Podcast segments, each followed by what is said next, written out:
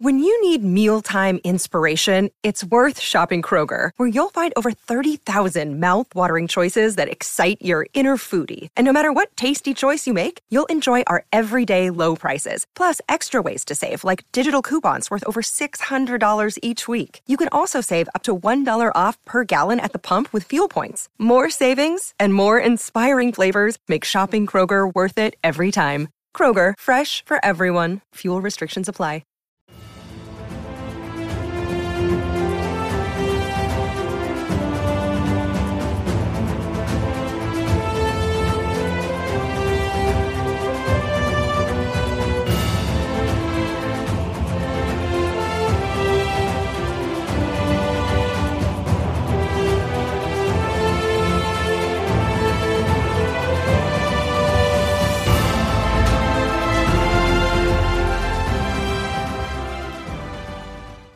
Welcome back, everyone, to 1001 Heroes, Legends, Histories, and Mysteries podcast. Today we have a guest with us, Chris Williamson, who's been with us before. He's the project director of Chasing Earhart. He's also the creator and co host of the Vanished podcast. And now he has a new book out called Rabbit Hole. And this is the definitive answer to the entire story of Amelia Earhart and Fred Noonan. The actual title is called Rabbit Hole The Vanishing of Amelia Earhart and Fred Noonan. Chris, it's very exciting. I understand your book is coming out real soon. Uh, I'd like you to introduce yourself and your background with Earhart, and uh, then let's get into the details of the book. All right, thanks, John. It's it's an absolute honor to be here with you again. I appreciate you. You're you're in this book. You're a part of this book, so thank you for that. And uh, yeah, I've been doing this for quite some time. I've been doing the uh, Chasing Earhart podcast, which your listeners might have heard a couple of episodes of that. Uh, I've done that for years. We, we no longer do the podcast anymore. We were looking at maybe doing some more episodes of it, um, sort of in celebration of this book. Um, but we, we did about 100 episodes of Chasing Earhart, and we did uh, what is now season one of Vanished.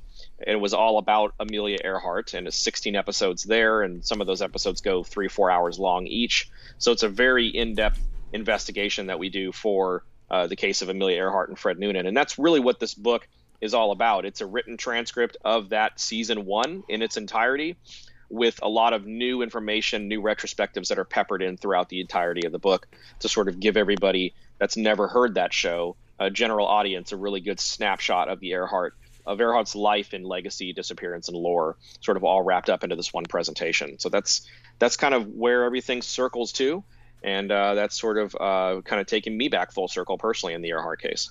Well, you just you just inspired me with about 20 new questions. Uh, it's almost it's almost hard to choose where to start. Uh, what yeah. a great idea this has been. From what I understand, this is a huge uh, book, and it's the, it's the kind you can keep on the coffee table, and uh, mm-hmm. you can just pick it up chapter by chapter. Yeah. Uh, what are your yeah. major sections of the book? Now, I know that um, you know that that I'm a crash and capture uh, believer, and sure. I know that you've kept an open mind throughout all of your projects here with regard to different possibilities. Uh, tell right. me what major what tell me what major outcomes you have really concentrated on with this book. Yeah, for so for the book we uh, we originally recorded for uh, five different theories uh, for the original podcast. We have four that make this book. Uh, simply because it's it's it's already very large. The book is sits a little bit clocks in at a little bit over 800 pages, so it's a really in-depth book. And in the book, we cover uh, four four major theories. We start with crash and sink, which is sort of the baseline, right, for all this investigation. It's what the U.S. government says happened and all that jazz. And then you've got uh, a couple of a couple of islands. I call them a pair of islands. We cover the Buka theory, which is what Bill Snavely and Project Blue Angel are working on right now, uh, trying to determine if the downed wreckage in Buka or off the shores of Buka is Earhart's plane or not. And then we've got uh, the castaway theory, which is also known as the Niku hypothesis, Niku hypothesis, I should say. And uh, that's been headed up by the International Group for Historic Aircraft Recovery and Ric Gillespie and all those folks. Uh, we cover that, and then we end with Japanese capture, which is uh, what where you come into the to the book and you sort of participate in, and we, you were participating alongside uh, Les Kinney, Rob Ellis, and Professor Christopher French uh, who are basically offering their commentary on different aspects of that particular theory, and we go pretty in depth on them. So they're they're really big in depth coverage uh, coverage pieces, for each segment, and uh, we basically just, you know, we throw it out there and we go after it, and uh, we put this into a trial by jury format. It reads really well. Uh, the whole idea is for the audience to sort of be part of the story, and if you're sitting in this jury box and you're listening to John Hagedorn talk about Japanese capture, and you're listening to him talk about this message in a bottle, is that going to be compelling enough information for you to say, hey? Japanese capture is probably what happened, and we sort of go through the whole process with multiple theories in that same factor. I know you've tried yeah. to keep an open mind to all this, but you you must be a little biased toward one of one of those answers. Mm. Uh, yeah. Are you going to admit it here or not? I, will tell you what. I, I, I, will admit it. Here's here's where I stand right now. Um, and I'll, I'll, I'll give you a little bit of a cop out, but I'll, I'll explain it hopefully uh, satisfactorily. Take so your, I, take your really, time too. Okay. I, I really do feel that any one of these theories could be it. I really believe that you know if you look at one of these theories, uh, you know, in and of itself, I think you could sort of be convinced. What I am um, sort of positioning on at this point is we have the Itasca radio logs. Everybody who's listened to your show is probably very familiar with the Itasca call logs and kind of all that stuff. So I won't go too into the weeds with that. But we do have uh, Chief uh, Radio Man Leo Bellarts and all the people that were aboard the radio room on board the Itasca that are constantly putting out S5 signal strengths. Uh, and what that basically means is on the morning of July 2nd, Earhart and Noonan were very close. According to Earhart's words herself, we must be on you but cannot see you. We're 200 miles out. We're 100 miles out. So they think that they're there. And the entire time, the Itasca is recording an S5 signal strength, which is, which is the strongest signal strength you can actually record in that situation. So I feel like those Itasca radio logs are sort of like, and this is all credit to my co-host Jennifer who who said this. It's kind of like the final text messages if this is a modern day murder trial or something like that. This is the last communication from Amelia Earhart. This is the last, um, not a two way communication, but it's the last communication, the last time people ever hear her voice, and you have to sort of listen to what she's saying. Uh, this, this is, of, it's the last time that the people on the Coast Guard cutter Itasca hear Good her catch. voice good catch. Technically, that's true. It's the same thing with Lae New Guinea. It's the last time anybody ever saw them alive, or did they? You know, if if you believe that they actually ended up in the Marshall Islands uh, in Japanese custody, then a lot more people saw them alive. But for the sake of of explaining sort of this particular theory, and this is uh, this is the government answer, right? This is the government answer. Yeah. This is what's known as crash and sink. That's what we call it, uh, sort of in the book. Uh, the idea that they never made two way communication. She crashes in the ocean. She lies somewhere 18,000 feet below the surface of the ocean right now as we speak. Yeah, I, I, like the way I like the way you're setting this up. I just want to know you do have the time to explain these in such a way that our listeners yeah. could turn around next week and give the four main possible theories for what actually sure. happened to her, and then you can encapsulate your book as well. Sure. Yeah, and and that's that's where that's where it begins. So we have, you know, we break this down in sort of a legal matter, a little bit of true crime. We break this down in a crime scene investigation manner in this book, and it's never been done in that in that fashion. And so the the what I'm calling the baseline crime scene or the foundational crime scene is somewhere off the shores of Howland Island, right? That's where it all begins. That's where people say that she ended up, and that's where a lot of people say that that that she is now, and that's where the U.S. government says that she is now. Now, from there, it's important to note that she ends up in multiple locations depending on what theory you subscribe to. If it's Castaway, if it's Nikumaroro Island Gardner Island, way back when, if it's that location, then she's about 400 miles away from Howland Island, uh, which you have to sort of take into to uh, account the whole fuel aspects. And we talk very deeply in the book about fuel aspects. What did she mean when she said gas was running low? You know, what did she mean when she was saying that? Does she mean that she was on her last gallon of gas? Did she mean that she was getting low, maybe the last few gallons, the last reserves? We don't know uh, based off of that. But you have the idea that she potentially landed on Nikumaroro Island, and that is Castaway. That's Gillespie and TIGHAR and all those folks, and whoever's listening to this has probably got some knowledge of that. But the idea for Castaway is that she doesn't make Howland Island, and so they're desperately trying to search for another place to land, and they happen upon I'll call it Gardner for historical context, Gardner Island, which is now Nikumaroro. And they put the plane down on the reef there successfully. Everybody wants her to crash and sink and do all these different things, but Gillespie and TIGHAR posit that she actually successfully put the plane down on the reef, was able to put it down in such a way that they actually could send radio distress calls uh, in the days following July 2nd. So for about five days, depending on who you believe, she can uh, send radio distress calls, and she does this on a low tide, high tide frequency, a basis, right? So it seems that these radio distress calls, these post loss radio calls, are coming in at about the same time that low tide hits, and they're stopping every time high tide hits, which would make mathematical sense depending on you know what you think and kind of what you believe, and if you're Earhart, you know, going through that process. So the idea is that Noonan potentially was injured in that landing onto the island or that put down on the island, and he maybe never makes it out of the plane, maybe dies in the plane, maybe dies on the island. We don't know. But for several days, she sends these post loss radio signals until the plane is swept over the side of the reef and basically just sinks under under the wave crashing waves on the island and just gets destroyed into you know hundreds of thousands of little pieces and it's kind of down in the depths of the coral off the shores of Nikumaroro and that she actually was a castaway for some time. Maybe a few days maybe a few weeks maybe a few months. We don't know how long she would have lasted on that island by herself potentially. But TIGHAR and those folks have actually built a sort of a large amount of circumstantial evidence to sort of uh, try to prove the idea that that amelia earhart was a castaway on Nikumaroro Island. And so that's theory number two. That's Castaway. And I'm covering these in the order in which we covered them in the show. Fair enough. Now, now the yeah. the major thing I remember about that is that that actually was Gardner Island was one of the islands that search planes did fly over. And had they, there been and had her plane been there, obviously yeah. they would have spotted it.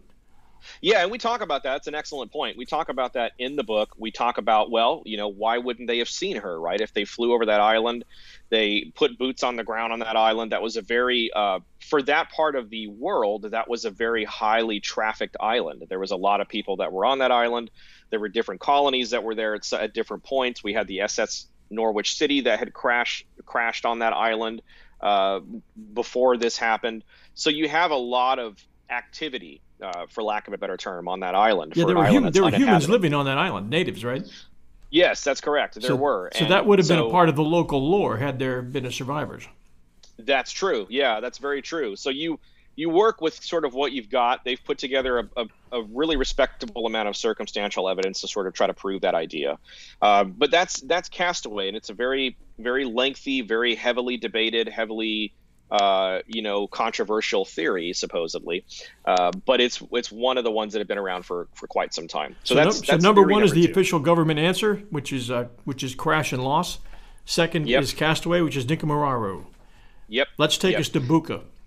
Take us to Buka. So Buka is the farthest away. So if we're looking at originally, if we're going back to that mathematical sort of uh, equation there, you know, she's at Howland Island supposedly, and we're using that as ground zero, right, as where she's supposed to be. Well, Buka is about 1,700 miles away.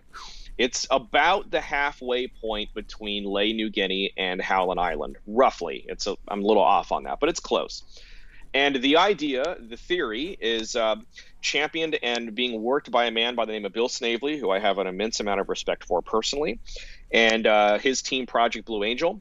They uh, started investigating this uh, fairly recently. Bill's story goes back about 15 years when he was out visiting that area. He was actually doing some sightseeing and some traveling and he had mentioned just offhandedly that he was looking for Earhart's plane. He was sort of like, sort of curious about it. He was sort of interested in the case, and one of the local chiefs, one of the local men there, said, "Hey, I actually happen to know a location where a plane is. Can you can you tell me a little bit more about it? What are we what are we looking for here?" And so Bill, you know, nonchalantly just gives them four or five different sort of factors on the plane. Okay, we're looking for something that's not a military origin. We're looking for something that's 55 foot wingspan, 39 and a half feet long. You know, you're looking for certain characteristics that might be on the plane that would set it apart. So he kind of gives them this list and he goes back home to the States and he doesn't really think anything of it. Well, he gets an email uh, contact several weeks later, I believe, uh, from the same guy. His name is Dominic Chara, who was a, a very high um, high end local there. Um, and he says, uh, he reaches out to Bill and says, "Hey, you remember all those factors that you gave us?" Uh, Bill says, "Yeah, I remember those factors. You know, how many of them did you guys match up?" And he says, "All of them." And so that perks Bill's that gets Bill's attention, obviously, when he hears that, and he starts to think, well. How is this possible? So, if this is actually her plane, how did she get there? So, he has to sort of hypothesize how this all works.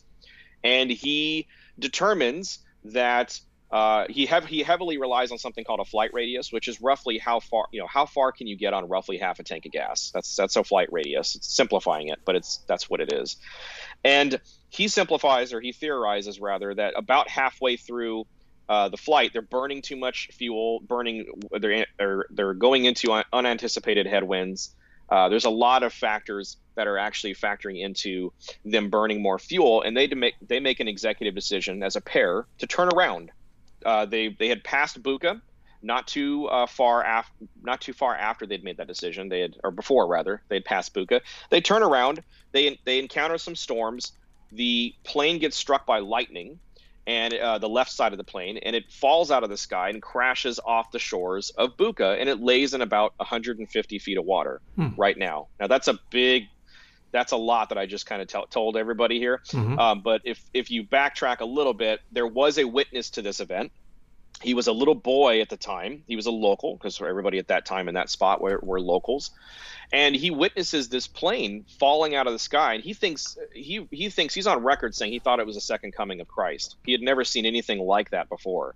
Mm-hmm. And uh, he runs to tell the elders in the village and nobody believes him. So we don't know what happens to Earhart and Noonan in this scenario. We don't know if they just can't get out of the plane and they drown, if maybe they're knocked out, you know, by the impact or whatever the case happens. We don't know. But the plane sinks, slides off the embankment, sits there uh, for years, for decades actually. And uh, in the early ni- early 90s, there are some local uh, divers there that are that are free diving. These guys can free dive to like up to 100 feet. Pretty pretty remarkable. And they're free diving for like sea cucumbers or something in that area. and and they come across this aircraft. They come across this plane, and they pop up out of the water and they go back to tell the villagers. And this guy, the little boy who is now an old man at the time, was sort of vindicated at that moment because they said, hey, there really was a plane here. It's exactly where this little boy said it was all these years ago.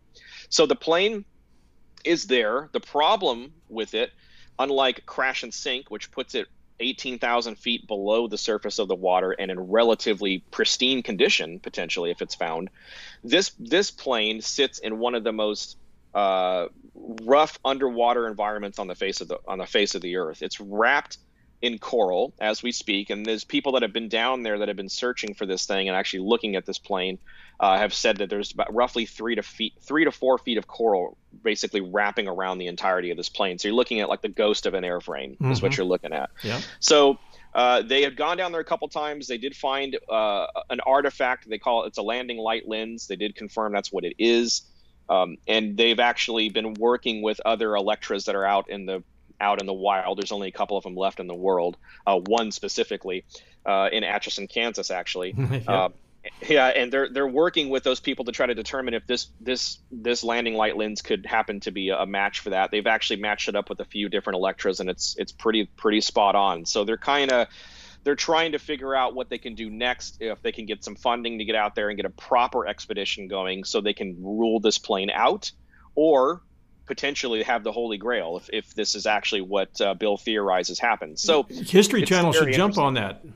They should jump on that'd that. That'd be a multi-episode series for them. They should put some dollars behind it because it's it's going back to that original question about you know what theory do I sort of uh, subscribe to. Um, I think between Crash and Sink and Buka, I think Buka is the elephant in the room that nobody mentions right now. You, like, you, you have, you have produced there. you have produced film. Uh, why don't you go after History Channel as a producer? Just say, listen, yeah, I've got I've got the project for you. If you guys will listen. Yeah, you know, uh, John, we've uh, I've been in probably probably a, probably a hundred meetings uh, in the last two and a half years. Yeah. Uh, with everybody you can think of, okay. Netflix, History, Amazon, everybody. And what's really interesting about that, uh, to give you a little behind the scenes sort of peek uh, behind the curtain, so to speak, um, everybody loves the idea. They love Buka. They love that it's that he's got a plane. They love all this stuff, but uh, I, directly from executives that I've heard and spoken to, they say we love this whole story, but nobody wants to touch Earhart. Earhart's poison right now, and that has to do with the idea that the last couple of documentaries that have come out um, either weren't well received or something comes out, you know, several weeks later and contradicts what was in the documentary. Yeah, they all got weak in the bad. knees over the photo on the dock and at Jaluit, and that was an, that was an honest to god true photo. Yeah, Uh, yeah, and, they, and, History yeah. Channel got weak in the knees, and they shouldn't have. They should have stuck to their guns. I, I agree with you. I, I agree with you. That was a that's a compelling photo, and we we talk about that at, at, at length in the book, and that that sort of brings us to the the fourth and final theory that we we discuss, um, which is Japanese capture, which I know you're you're in your heart of hearts really love. We're going to go there in just a second, right after these sponsor messages. And now we're back with Chris Williamson, project director of Chasing Earhart. Chris has a new book out called Rabbit Hole The Vanishing of Amelia Earhart and Fred Noonan. And what a fantastic book! Uh, it's a great piece. I think you, you listeners are going to enjoy this very, very much. And right now we're covering really the four main stories that this book encapsulates. Uh, and we have covered the first three. So I know all of you listeners are going to be experts right now in being able to explain, uh, in being able to, in, in being able to start a good discussion uh, regarding what really did happen to Amelia Earhart and Fred Noonan. Uh, we've got the official government answer, which is which is crash and loss. We've got we've got Nikumaroro, which is called the castaway theory. Uh, that's was actually called Gardner Island back then. And we That's just right. discussed Buka, which is kind of like the uh, the missing elephant in the room. And Sure. now we're going to discuss uh, the one that many, many uh, people do adhere to, including myself, and that's crash and capture. Yeah, uh, Japanese capture is a uh, in, in a an amazing it's an amazing story. It's an amazing story, and it's it's right out of a Hollywood movie, and it was. Uh, a lot of people don't- really seem to remember this, but there was a uh, a, a film about this uh, with Rosalind Russell uh, called uh, "Flight." Was it "Flight of the Phoenix"? Yeah, I saw that. It was like actually a kind of too much of a mushy love story there, and I think Yeah, yeah, yeah. It, that, it that was. kind of chased actually- a lot of people away. Yeah, yeah, it, it was. There's a lot of love story in it, but there was it's actually a lot of rumor too behind the scenes that George Putnam sort of helped ghost write that, which I which is a whole nother topic and an interesting topic all of it all in and of itself. Uh, so Japanese capture is, uh, you know, your listeners of your show will be pretty familiar with it. I know you've had Mike Campbell on, who I, you know, I Mike Campbell is top notch as far as I'm concerned, and and just a great guy, and yeah, not a that whole was lot I can say. that was a hard interview to get. He's But- very he's very tough, but he, he makes you work for it. But he's he's worth it. That, Um, I- was a real feather in our cap to be able to get him. He was uh, he was a great authority on the subject and wanted wanted us here to be an authority before we could even speak to him. Yeah, he's he really is, and uh, you you accomplished something. Uh, I'll openly admit this. You'll you accomplished something I'd never been able to. I I've tried to get Mike to come on the show for for years, and uh, he he was in. He sort of advised on our Japanese capture piece and helped us out with that, which is to his credit, of course. Uh, but it's just um, yeah, it's been tough, and I, I hopefully one day I'll I'll be able to get him. He'll change his mind, but. Uh, he is, yeah, one of the, the, the main proponents of, of Japanese capture, and the, the whole idea that that Earhart and Noonan ended up in custody of the Japanese, and uh, this takes us roughly 800 miles away from Howland Island. And I, I keep sort of harping on that because I want people to understand the fuel aspects and sort of where we dig into that in the book. We really heavily debate fuel. That that really begs the question: How much fuel did she actually have? Could she have physically gotten to all these locations? And there is a um, a report written by Clarence Kelly Johnson, who, if, if anybody knows who that is, if you Google him, he was arguably one of the smartest men to ever live. And he posited that Earhart and Noonan's Lockheed Electra could absolutely have made it to the Marshall Islands. And they actually had a lot more, Fuel capacity. excuse me, a lot more fuel capacity than they uh, than they let on or That was we've we- known. that was well written in I think it was the book Lost Star. uh, That's right, On by how they got that fuel capacity, and I I believe that that was an accurate account. Yeah, that's right. Uh, so if, if you're if we're going with the idea that they, they made it there, this theory is really interesting because it's got so many sub theories underneath it that it's it's it's really a remarkable thing uh, all by itself. It, it's got Uh, tons of witnesses. The whole the whole theory just uh, it, it, it is a trail from the moment the Right. plane hit the water until the moment they were killed or or Right. either died or were killed. There's a Right. there's a huge trail of of um, circumstantial evidence.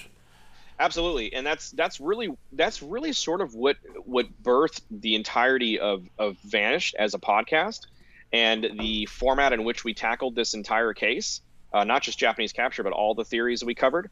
Um, I asked my now co-host Jen Taylor, uh, Jennifer Taylor. Uh, mm-hmm. I, I, got her on a got her on a call and said, "Hey, if I have 200 eyewitnesses from all different walks of life and all different aspects um, saying, uh, corroborating evidence that they saw Amelia Earhart and Fred Noonan or the Electra or a combination of those three in and around Saipan and the Marshall Islands in a short amount of time, is this a slam dunk? And that's what started the whole thing. I asked her that that original question, and we talk about it in the book, and that's really what sort of birthed everything that we're doing and that we're talking about right now. If you have that many witnesses, is it over? Is it a slam dunk? Is it a smoking done? Uh, when it comes to a legal case. And uh, that's what we sort of debate. And that's what we talk about. And we go through not all 200 witnesses, because that would take an entire book all by itself. But we have Rob Ellis, who is uh, an expert in Japanese capture and has been doing it for a long time and is a sweetheart of a guy. He takes us through about 20, 27 witnesses of the 200. Yeah. And we sort of split up a variety of different folks we talk about some of the military witnesses, which are eh, very compelling to me. And then we talk about, of course, some of the, the, the locals who interacted with Noonan, you know, patched Noonan up, ha- had conversations with Earhart supposedly, and all this stuff. And we talk about sort of the the lack of of t- physical, tangible evidence being produced for Japanese capture. We talk about that at, at length with Les Kinney. We talk about all the different things that are in legend and lore, like Robert Wallack's briefcase, which is one of my favorite stories ever. Mm-hmm. But we, and of course, when you come in and expertly talk about message in a bottle and you read that verbatim, and we talk about the origin of that or lack thereof, because it's such a mysterious sort of aspect of that particular theory. But we talk about all these different aspects of the case and of this of this theory under this umbrella and we uh, we go really really hard at it and that's sort of what we do for the show is is Jen gets to sort of cross examine and you went through that with her and that's that's an interesting experience because you get to hear from somebody that says well that maybe isn't going to sort of buy into everything necessarily is going to sort of play the devil's advocate and she does such a great job of that throughout the book uh, throughout the original show. Uh, and we talk about it. We, we talk about, well, what about the credibility of some of these witnesses? What about the idea that they could be all corroborating this or they could all be telling a larger story or what about something happening with uh, a story catching on fire when it comes to the lore in a certain area uh, and that just basically never being able to be uh, extinguished? It just kind of keeps growing and growing it self-sustains. And that's kind of what we talk about for japanese capture. It's a really interesting piece. Um, and the idea that she was either executed uh, you make an excellent point, an excellent point in, in the book. And I really want everybody to, to go through this book and read your section because you talk about, at the very end of my direct examination of you, you talk about Earhart and Noonan being honored as heroes, that they should be honored as heroes. If they did get executed or die in Japanese custody prior to World War II, then they're the first victims of World War II and they should be honored as such. And I, I love, love, love, love that viewpoint and that position that you take on it because I agree Thank with you. you a thousand percent. I agree with you a thousand percent. If that's what happened, you are absolutely stone cold right on that. We were um, trying to get the last president's ear uh, on that, but he was yeah. he was being kept uh, so damn busy. Mm-hmm. We couldn't get it. Yeah. But uh, well, maybe you'll have another chance if he becomes president again. Well, let's might have so. another four. Might not have an, might have another four years to try to get a hold of him and talk to him. um, but yeah, you, you also make an excellent point it, early, and it's and it's a highlighted quote in the book. It's sort of your your highlighted quote to begin your section of the book when you come in. Uh, you talk about you know uh, the only person being able to grant certain access that we need to figure this out is the president of the United States. And again, I think you hit it right on the head too we talk with Les Kinney in the book, who's uh, peers alongside you for Japanese capture, and he expertly breaks down a lot of the witness stuff, and he talks about um, a lot of the FOIA requests and some of the sort of the struggles. He talks about the Jaluit dock photo. We go into that in detail. Talks about the fallout of that photo and kind of how that made him feel personally. It's a really strong, powerful moment in the book. Uh, so this book also gives you sort of a, a peek into the behind the scenes on sort of investigating this case and what that's like for some of these people that have been going at this for so long. And uh, it's it's just a, a, different presentation than people have consumed before when it comes to Earhart. Well, I, Chris, I congratulate you. It's been uh, it's it's actually it's it's been years of work for you, and you have yeah. you deserve everything that comes with this book. Uh, listeners, it's called Rabbit Hole: The Vanishing of Amelia Earhart and Fred Noonan. And can you tell people where they can find the book?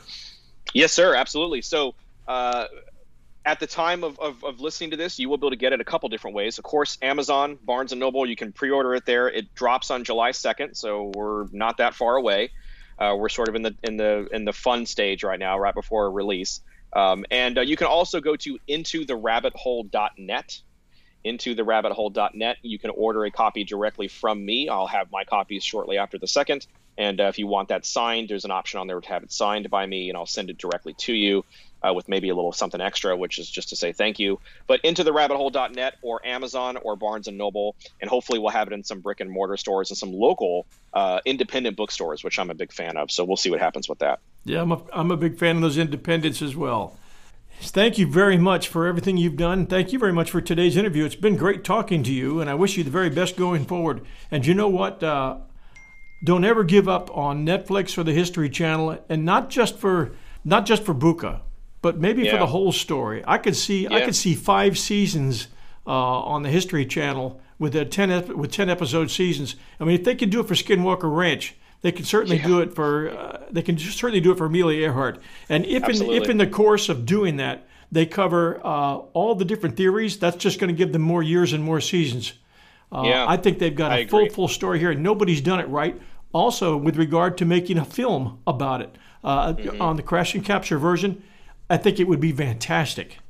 Yeah, absolutely. I agree with you a thousand percent, John. I, I really do, and I, I hope uh, you know. Hopefully, we'll get something going. There might be some fun surprises in store coming. Uh, some fun announcements the next couple of months. I, I don't know. We'll see what happens, but I'll, I'll, I'll keep at it. And uh, this is sort of my coup de grace for now. I hope everybody goes out. Hope this book inspires people to do their own research and uh, subscribe to their own theory or a given theory, and really, uh, hopefully, crack this case open. That's how it's going to happen in the archives uh, yeah, like man. Les Kinney says. It's going to be something small that's going to blow something wide open. I think and, I think um, that's right. We just hope it happens during our lifetime. uh, you, you, and me both. You and me both. Here's one question before you before you go. Have you sure. ever flown in that Electra that's out there in uh, in Kansas? I, I have not. Very few people have. I can tell you that I, I've stood stood there. I've, I've looked at it, and, and when you go and see it, it, it really does take your breath away because you you realize this is what everybody's looking for and you and you get to you stand right next to it so you get to see how big this plane actually is i would it, i would love to see it how how difficult would it be to arrange uh, a flight up uh, you know i don't think they're flying it uh, at all i think it's a museum piece at this point then it's going to be harder than i thought you could definitely arrange to go see it they do they do tours they just got a like i think a 50 million dollar uh, grant from oh. partly partly from Lockheed and some other really wonderful FedEx Great. and some other wonderful sponsors.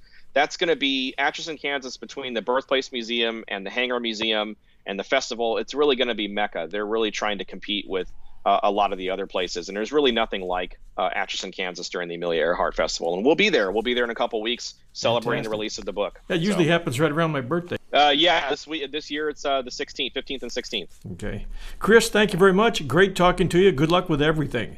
And then also, I have on the second. I know you're not going to be able to make it. I'll send you it just in case something changes for you. But I, I want to tell, I want everybody that um, is in the book to at least be aware that that's happening because you guys are the stars of the show. Like I, I, you know, we put this book together and stuff and all that jazz. But you know, it's a celebration of all the work that you've put into this and 48 other people that have appear alongside you in the book put into it. So, um, so thank you. I want to personally say just thank you for recording the original show for bringing that to us, uh, for helping us discuss this part of the case that really isn't talked about that much. I think it's really special. I'm and honored. Really I'm well. honored to be able to work with you guys, and we, and you personally. Thank you. Yeah. All right. What's your? Thank you, Chris. I, am anxious to hear what you think about it, and uh, I'm anxious to hear your feedback on it, especially the Japanese capture segment we did. So. Good luck, partner. Yeah. Talk to you soon, buddy. Will do. Bye bye. Okay. Bye bye.